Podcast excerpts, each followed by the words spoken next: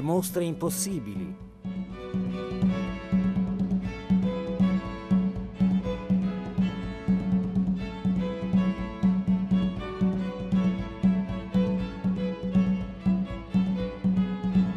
Buonasera a tutti, mi chiamo Adriana Polveroni. Mm, per presentarmi devo ricorrere purtroppo a un termine inglese, eh, mi definisco un art writer, eh, sono cioè una persona che scrive d'arte ancora prima di essere curatrice o critica. E vengo alla mia mostra, eh, dove compaiono una donna e un messaggero, ma non si tratta di due personaggi qualsiasi. La donna è Maria di Nazareth, poco più di un adolescente, in realtà una donna giovanissima. E il messaggero è Gabriele, un arcangelo, un essere che viene da un altro mondo, un mondo trascendentale. Il punto di congiunzione tra Maria e Gabriele è semplicemente paradossale. Gabriele viene a visitare Maria per dirle che lei è la prescelta del Signore, che lei sarà la madre di Dio, che Dio l'ha scelta per mettere alla luce il figlio di Dio, ma senza peccato, senza cioè l'atto sessuale. Maria partorirà senza peccato e per questo diventerà la madre di Cristo. È una storia appunto abbastanza paradossale questa dell'annunciazione, mm, anzitutto per questo dettaglio, in realtà non è proprio un dettaglio, così preciso comunque, così visionario insieme, dato dall'incontro tra una creatura soprannaturale e un'altra terrena. E poi eh, il messaggio soprattutto che arriva a quest'ultima. Proprio perché è una storia fortemente visionaria, sono stati molti gli artisti, artisti diversi, che ne hanno proposto interpretazioni diverse ad averla raccontata e l'hanno raccontata a modo loro, per immagini. Wikipedia conta 103 annunciazioni, ma sono senz'altro di più eh, perché non conosciamo tutte le annunciazioni che magari sono eh, rimaste custodite in, eh, in chiese non visitate, non conosciute. Quelle censite da Wikipedia sono state realizzate soprattutto nel Rinascimento, di queste io mi occuperò, insomma tra 4 e 500. Eh, sono anni in realtà che penso che ho in testa questa mostra, le cui opere si trovano molte in Italia, ma molte altre in importanti musei internazionali, poco propensi in genere a fare prestiti di questo tipo, salvo per casi molto eccezionali. È un tema che mi attrae molto per le ragioni che ho detto, ma che oggi mi sembra rivesti anche un altro significato. Quello che l'Arcangelo Gabriele porta a Maria è un messaggio di nascita, la profezia di un destino che indubbiamente la premia. Ma perché proprio lei? Perché proprio questa giovanetta poco più che pastorella, verrebbe da domandarsi? Ma è soprattutto un messaggio di grande responsabilità, un impegno enorme essere la madre del figlio del Signore. E infatti, come vedremo, Maria spesso è turbata, turbata proprio all'idea di incarnare una nascita che riscatterà il mondo. Beh, eh, noi oggi siamo alla vigilia di una nascita o di una rinascita, come si sente spesso dire. Abbiamo davanti la grande responsabilità di rimettere il mondo al mondo, come direbbe un grande artista, come avrebbe detto anzi un grande artista, Alighiero Boetti, anche se ad annunciarcelo non è arrivato nessun angelo, ma un virus invisibile e minaccioso. Insomma, stiamo messi un po' peggio di Maria. Ma eh, torniamo alla mostra. Non metterò in scena assolutamente tutte le 103 annunciazioni catalogate da Wikipedia, ma solo quelle che mi interessano e che in parte ho avuto la fortuna di vedere dal vero. E non seguirò neanche il criterio canonico, interpretativo, quello riconosciuto dalla Chiesa e anche dalla storia dell'arte, che si basa sul Vangelo di Luca. Essendo la mia mostra, seguirò un criterio interpretativo mio, che si focalizza soprattutto sulla figura di Maria. See what he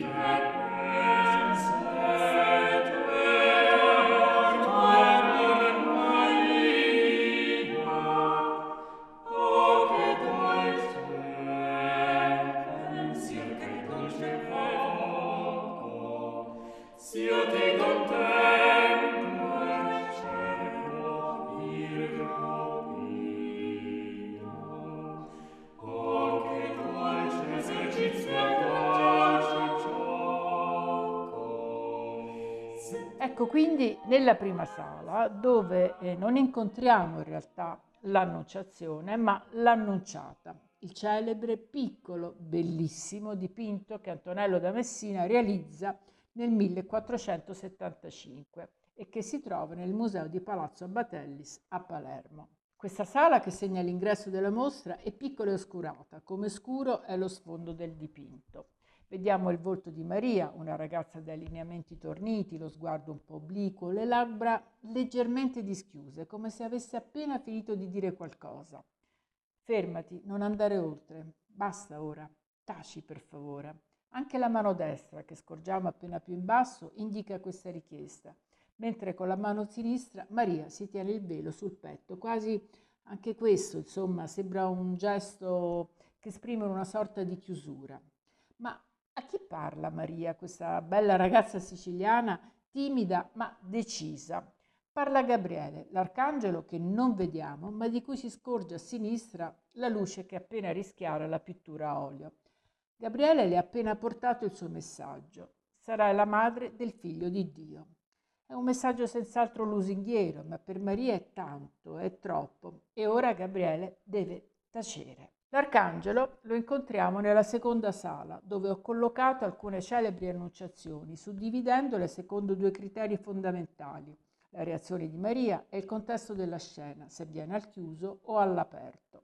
La prima opera, che racconta di una Maria umile e sottomessa, perché indubbiamente molti artisti la raffigurano così, è quella realizzata da Beato Angelico per il convento di San Domenico vicino Fiesole, dove era frate lui stesso. Oggi questa tavola, che era una delle tre grandi palle d'altare che decoravano la chiesa, è conservata al Prado di Madrid. Sia Gabriele che Maria hanno un atteggiamento estremamente devozionale. L'angelo fa il suo annuncio, ma con reverenza. Maria ascolta, incrocia con garbo le mani sul petto e inclina la testa in segno di sottomissione.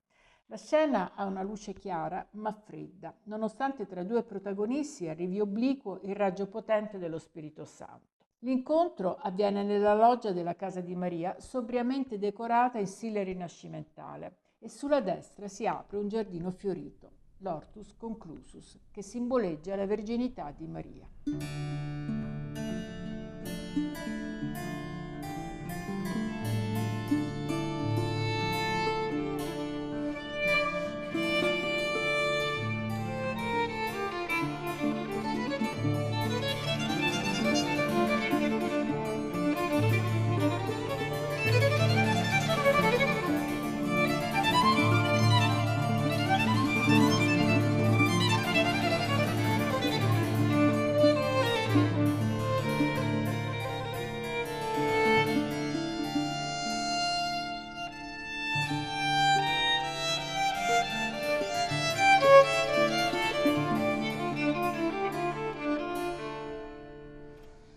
L'Ortus Conclusus torna molte volte nelle annunciazioni ed è un particolare sicuramente interessante perché è molto fiorito, ma il suo essere lussureggiante, ricco di piante e fiori, non contrasta affatto con l'idea di castità che vuole esprimere.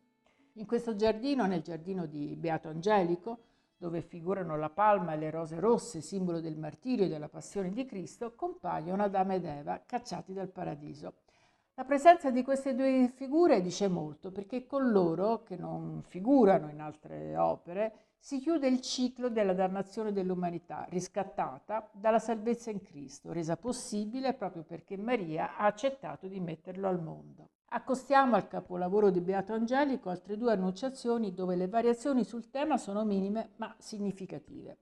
La tempera su tavola di Filippino Lippi, oggi alla Galleria dell'Accademia di Firenze, ritrae Maria che è sì molto composta, ma anche innaturalmente allungata e tra lei e l'angelo si apre un ortus conclusus fin troppo regolare, quasi geometrico, freddo insomma.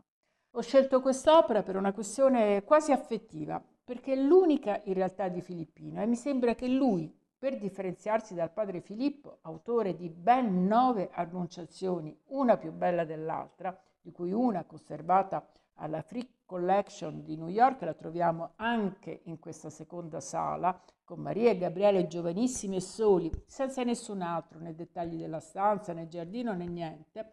Filippino, dicevo, dipinge una scena che sì, sta tutta nella tradizione, ma che se ne discosta nei colori, inventandosi un ambiente molto particolare, virato in un rosso pallido in cui risalta il nero del manto di Maria. Il mentore di Filippino è Botticelli e in una delle sue sei annunciazioni, quindi anche Botticelli è stato molto generoso, molto prolifico eh, rispetto a questo tema, e, e, e parlo ora della, dell'annunciazione conservata al Kevin Grove Art Gallery Museum di Glasgow, Maria è sottomessa, ma è una donna, una bella donna bionda, una donna botticelliana che si inchina mentre Gabriele le parla.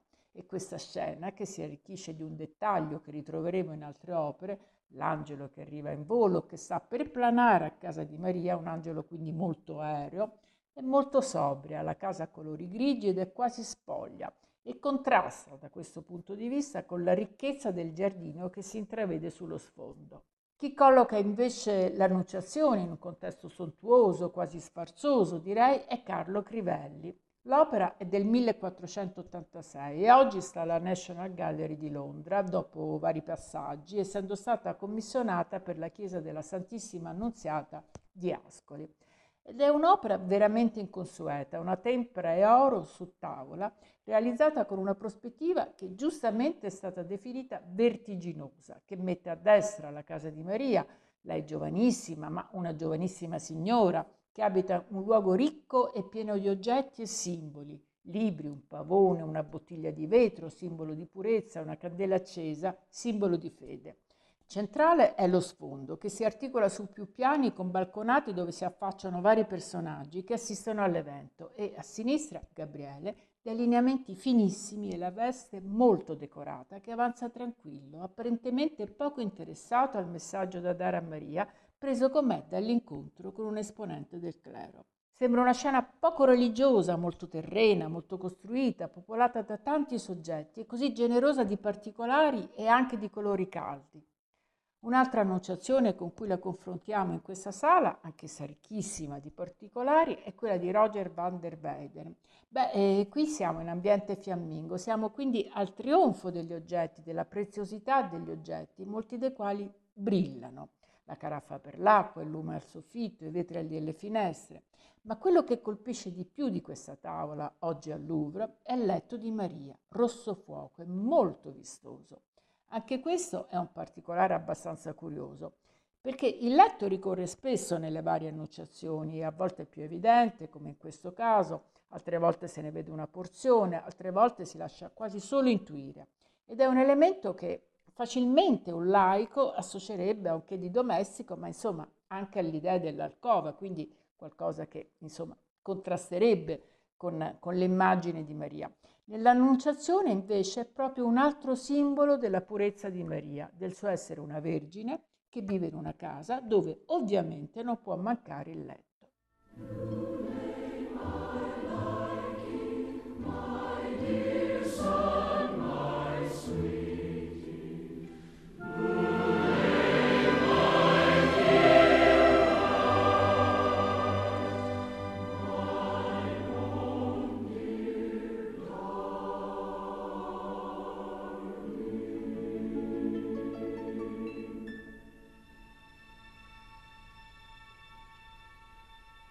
Leonardo invece, con cui passiamo a un'altra opera, non ci fa vedere il letto perché la sua annunciazione è tutta all'aperto e sembra che quasi tutta la natura partecipi all'annuncio del miracolo dell'incarnazione divina. Quindi ci sono fiori e piante nel giardino, un fiume con barche sullo sfondo e ancora oltre le montagne.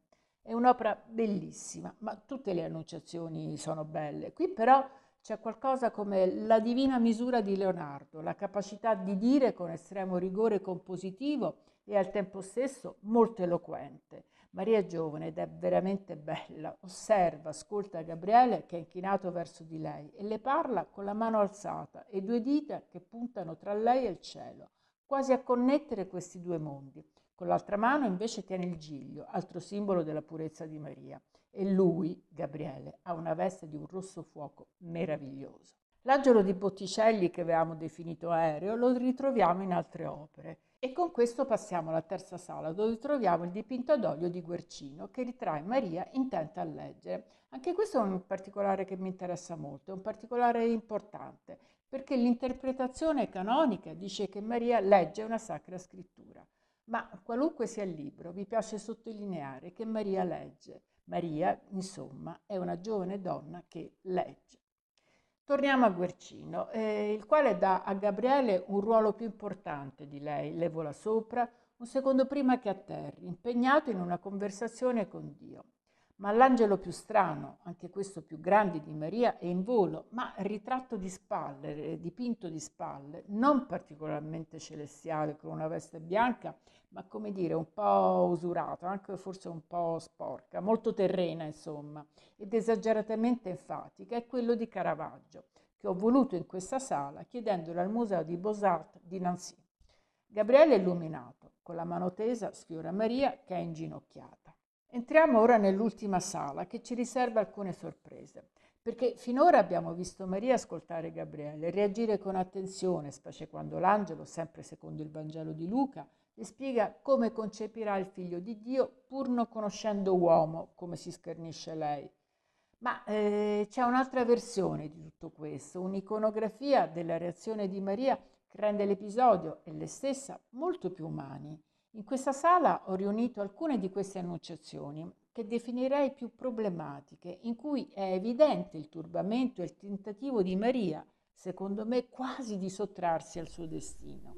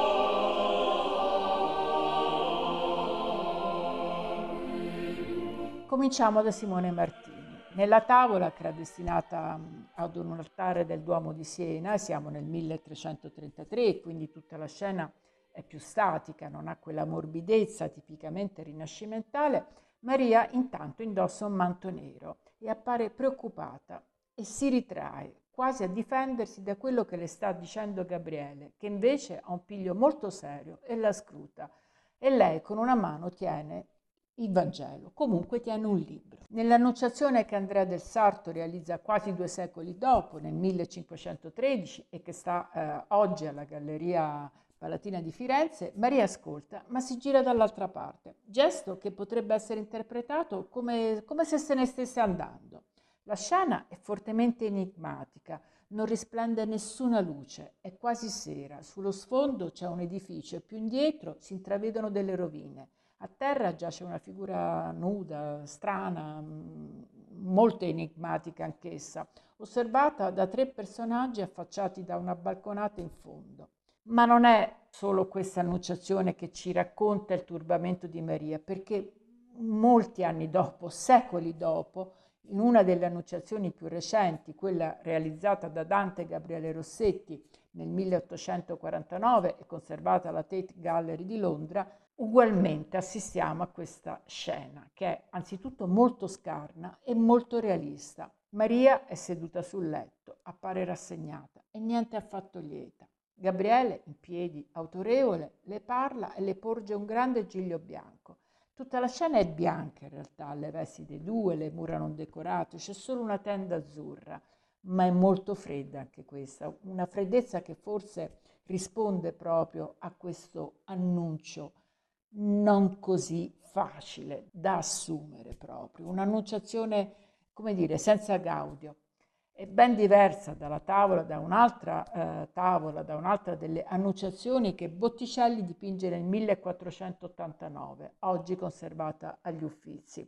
Qui la scena è sontuosa, la stanza di Maria è incorniciata da preziose decorazioni rinascimentali, un perfetto hortus conclusus sullo sfondo. Ma Maria si flette e tende le mani avanti quasi a frenare Gabriele, che è inginocchiato ma sembra volerla convincere di quello che le sta dicendo. E lei, no, aspetta, sembra dire. Anche Carlo Braccesco, di cui ho chiesto il prestito al Louvre, eh, il prestito pala, della pala centrale di, di un importante trittico, insiste nel turbamento di Maria.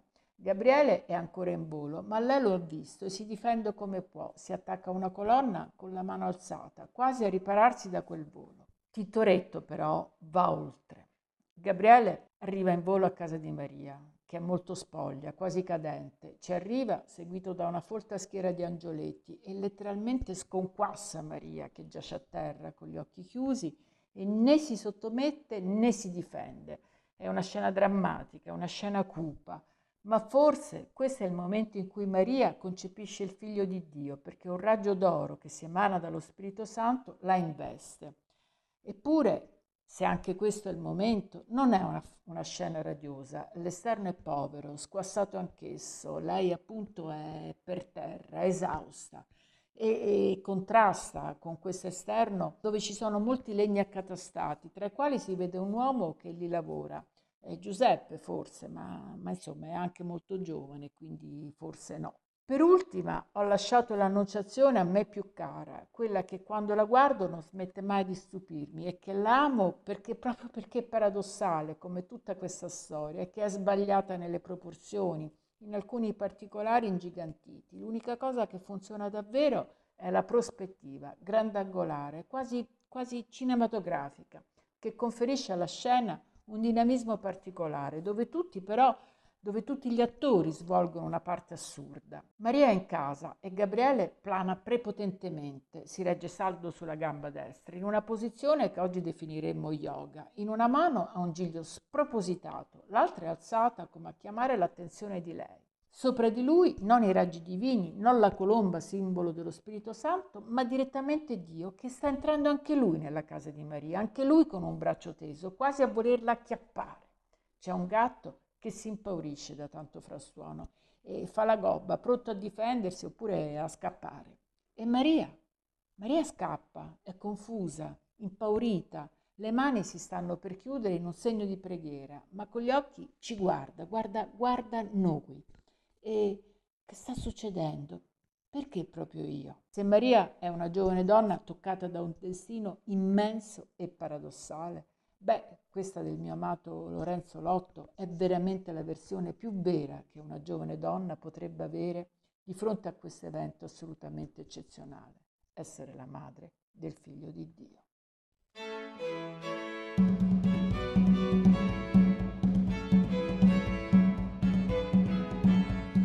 Avete ascoltato Le mostre impossibili, riascoltabili su radio3.rai.it e su RaiPlay Radio.